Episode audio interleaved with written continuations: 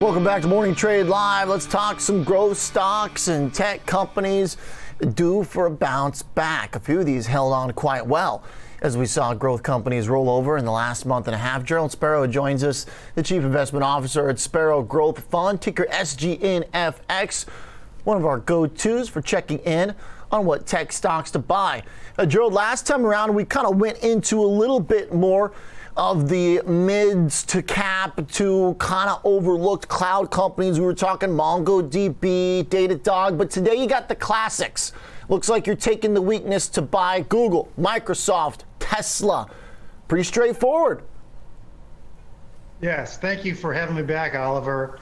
The uh, the the last quarter that these companies printed were all north of 20%, and Google was a 44% growth in uh, search and YouTube ads. In the case of Tesla, they just recently uh, grew their uh, deliveries by over 100% relative to last year. So, and then in, in the case of Microsoft, uh, their uh, personal computing and um, uh, business computing, which grew 31%. Most of these businesses are, are profitable. They're throwing off a lot of cash. They're buying back stock uh, very good going into the first quarter for these three companies. Uh, Gerald, for uh, Microsoft, the connections to cloud have been the big golden goose uh, for this company as uh, Azure's been uh, hugely successful. competing with AWS from Amazon too, Microsoft and Amazon really the, the two giants most connected into the cloud. Alphabet with some exposure too, but the bread and butter being cloud.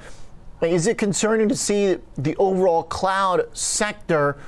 It's in a bear market right now. How long does Microsoft stay two, three percent off its record when all the companies providing the services that use uh, this cloud platform? I mean, even the Salesforce, uh, uh, you know, is down in a bear market, twenty percent off the highs. The the correction that we just went through started in February a year ago, and that's when uh, the 10-year uh, bond rate started to uh, increase. So we've been in a bear market in these growth stocks, technically from last February. So it's about 11 months old. As you mentioned this morning, we've got a break in the uh, in inflation numbers. The the 10-year uh, Treasury is at three percent. If you're if you're a Microsoft investor and you're growing your cash flow at a 20% rate, and your alternative is a 3% treasury, uh, you could make potentially four times your money uh, relative to a treasury over the next 10 years. So that's why we're recommending these growth stocks because of the growth rates relative to, the choices that investors have in treasury bonds, corporate bonds. They're all they're under three percent, so there's there's really a better alternative to your money. Okay.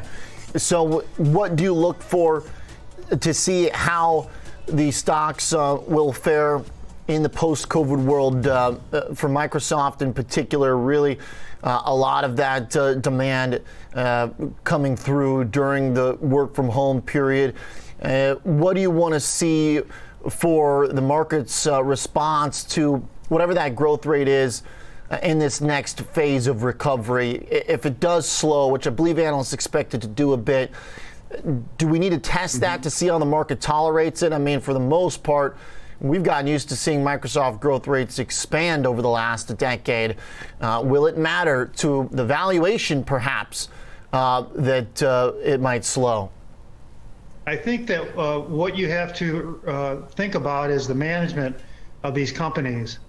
The uh, in the case of uh, Microsoft, of course, Bill Gates is no longer there, but the, the people that they hire in, in the management of, of Microsoft and, and, Google in particular, these are and Tesla. These people have been there since the company started. They've managed through uh, fast periods and slow periods, but the underlying uh, shift from uh, from the hybrid of, of work from uh, at the office and at home continue. So there's going to be a hybrid going forward. And uh, Google, in particular, and Microsoft are addressing these markets. And that's where they've been able to uh, increase their growth rates. And we think that they continue to gain market share uh, going forward, which will do well for the company's uh, in, investment. Okay, Joe, let's talk some Tesla here. Uh, stock uh, reminded us that it can still be quite volatile in both directions, but still hanging out above $1,000 means it's pretty much uh, been in the same spot now for a couple months, uh, give or take some up and down. But its peers have been uh, under a lot of duress, as you mentioned, really for about, uh, I mean, a year running almost for some of the smaller EV businesses. What's so interesting here, Microsoft's separation from cloud kind of looks like Tesla's separation from EVs.